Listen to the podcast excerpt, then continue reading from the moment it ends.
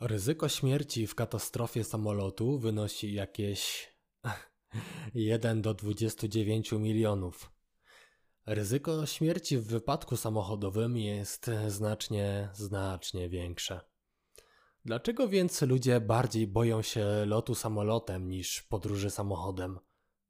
Pułapki umysłu, o których rozmawialiśmy w ostatnich odcinkach, zawierają się w szerszym pojęciu, jakim jest heurystyka dostępności. Chodzi o to, że przeceniamy możliwość wystąpienia zdarzeń, które łatwiej przywołać nam sobie w głowie i które są bardziej zabarwione emocjonalnie.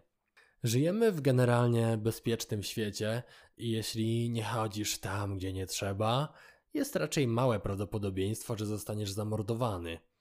Tymczasem twoja mama czy babcia, która ogląda każde wydanie wiadomości, bardzo boi się o twoje życie. Ale nie chodzi tylko o promowane przez media zagrożenia. Pomyślmy o czymś bardziej praktycznym. Załóżmy, że jesteś menedżerem i musisz dokonać rocznej oceny swojego pracownika. Kuszącym dla Twojego umysłu będzie brać bardziej pod uwagę ostatnie kilka tygodni niż całokształt jego pracy.